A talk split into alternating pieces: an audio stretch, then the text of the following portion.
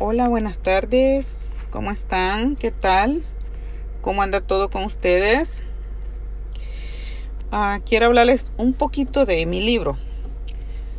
Um, voy a ser breve. No les voy a quitar mucho tiempo. Y dice así. Mi hermano, bueno, cuando... No sé si a ustedes les ha pasado de que en aquellos tiempos... Este, los papás eran tan machistas y pues se daba que querían solo hombrecitos, que nacieran hombrecitos. Cuando nacían hombrecitos era alegría para la gente, para, especialmente para los hombres, aunque la, las mamás sufrieran, según cómo los habían criado a ellos. Pero la verdad, este, pienso yo que eso es malo. Porque igual es los niños o las niñas, es lo mismo, es lo mismo. Pero como en esos tiempos, quizás más que todo, estoy hablando de que uh, años atrás, años, existía mucho eso, el machismo, de que cosas tan sencillas no les gustaba a los hombres, que las mujeres se pintaran, que usaran maquillaje o que en las uñas, que se pintaran las uñas o que usaran pantalones o, o ropa corta. Entonces, pero obviamente siempre había gente que lo hacía, me imagino, yo no sé.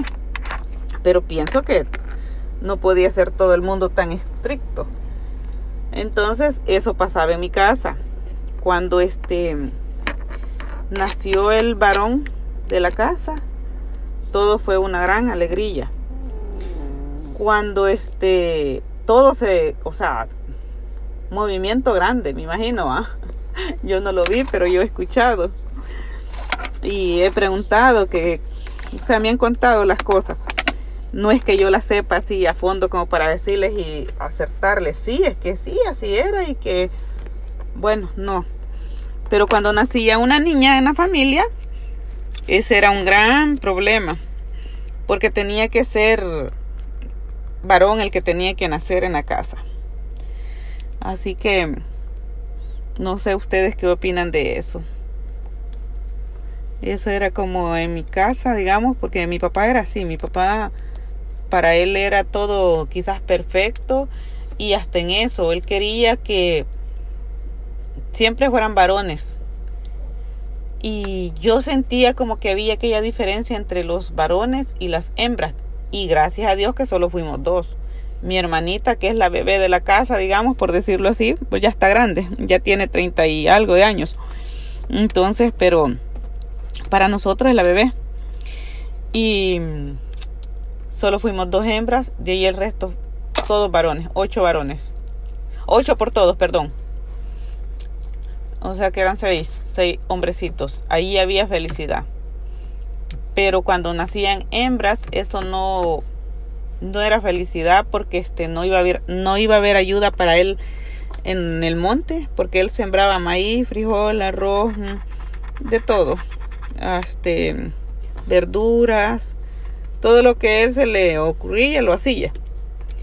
Entonces, este él decía que si era hembra solo iba a tener ayuda a mi mamá, no él. Pero cosa que no era así, porque este nosotros también nos íbamos, yo de hermana que era mujer, me iba a ayudarles a mis hermanos, hacíamos los trabajos.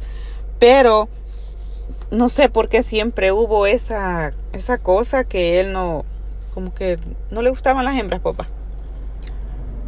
Así que, pero eso yo los O sea, sí sentí aquello como que era más con los varones.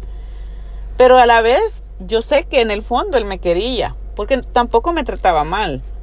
Pero era estricto y con todos, no solo con, conmigo o solo con los varones. Era con todos. Entonces, este, o sea, yo sí sé que me quería. A su manera, pero me quería mi padre. Y al cual yo extraño, extraño hasta el día de hoy. Para mí es mi, el papá número uno. ¿Quién no va a hablar así de sus papás, verdad? Bueno, entonces yo, a, a pesar de que como era él, ay, yo lo extraño a mi papá, extraño sus consejos, porque sí era bueno para dar consejos, aunque cuando, pues ya les he dicho, cuando él murió yo apenas tenía trece años, pero yo extraño a mi papá. Cuando tengo muchos problemas o cosas que digo yo, ay papá, cómo te necesito para que me digas qué hacer, y ya estoy anciana, pero mi papá siempre me hace falta. Ya tengo mis hijos, todo mi matrimonio y todo, pero mi, mi papá siempre a mí me, me hace falta, mucha falta. Extraño a mi papá hasta el día de hoy. Así que, mi gente, eso, de verdad, eso yo lo viví. Así que, ¿para qué? Es difícil tener que decir eso, pero es la verdad. O sea, yo no creo que solo yo haya pasado por esto. Tiene que haber más personas por ahí en algún lugarcito, del, un rinconcito del mundo, que los papás eran así de especiales. Pero de esos papás así uno aprende mucho, porque este, yo viví pocos años, trece años con él, pero de esos trece años quizás lo que yo logré aprender, o sea, a mí me sirve.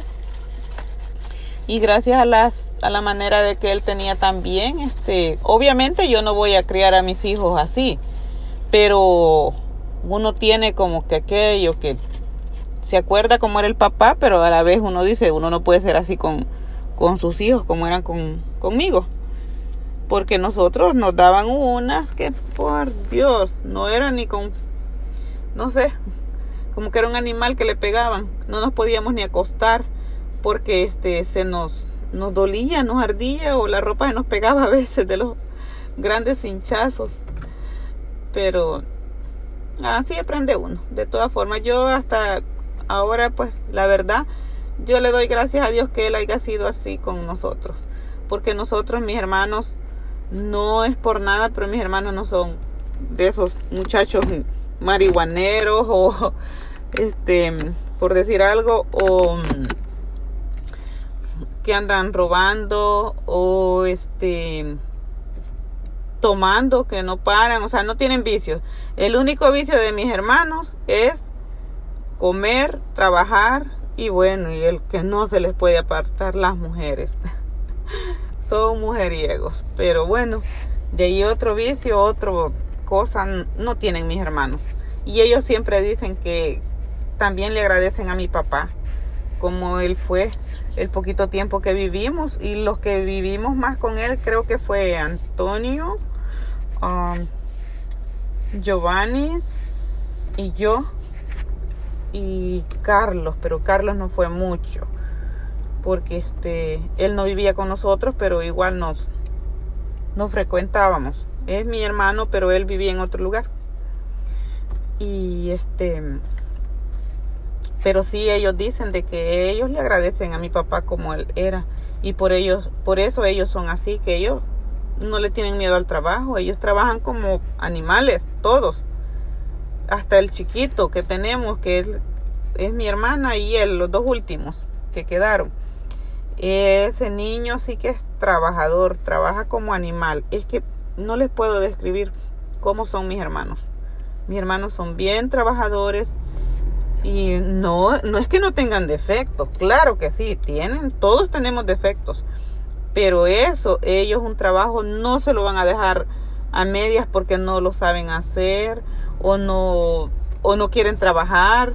Ellos hasta que, si a ellos lo saca la noche, así como mi papá, ellos la noche lo saca, porque ya no, en la noche no pueden trabajar, obviamente, pero ellos no dejan nada empezado.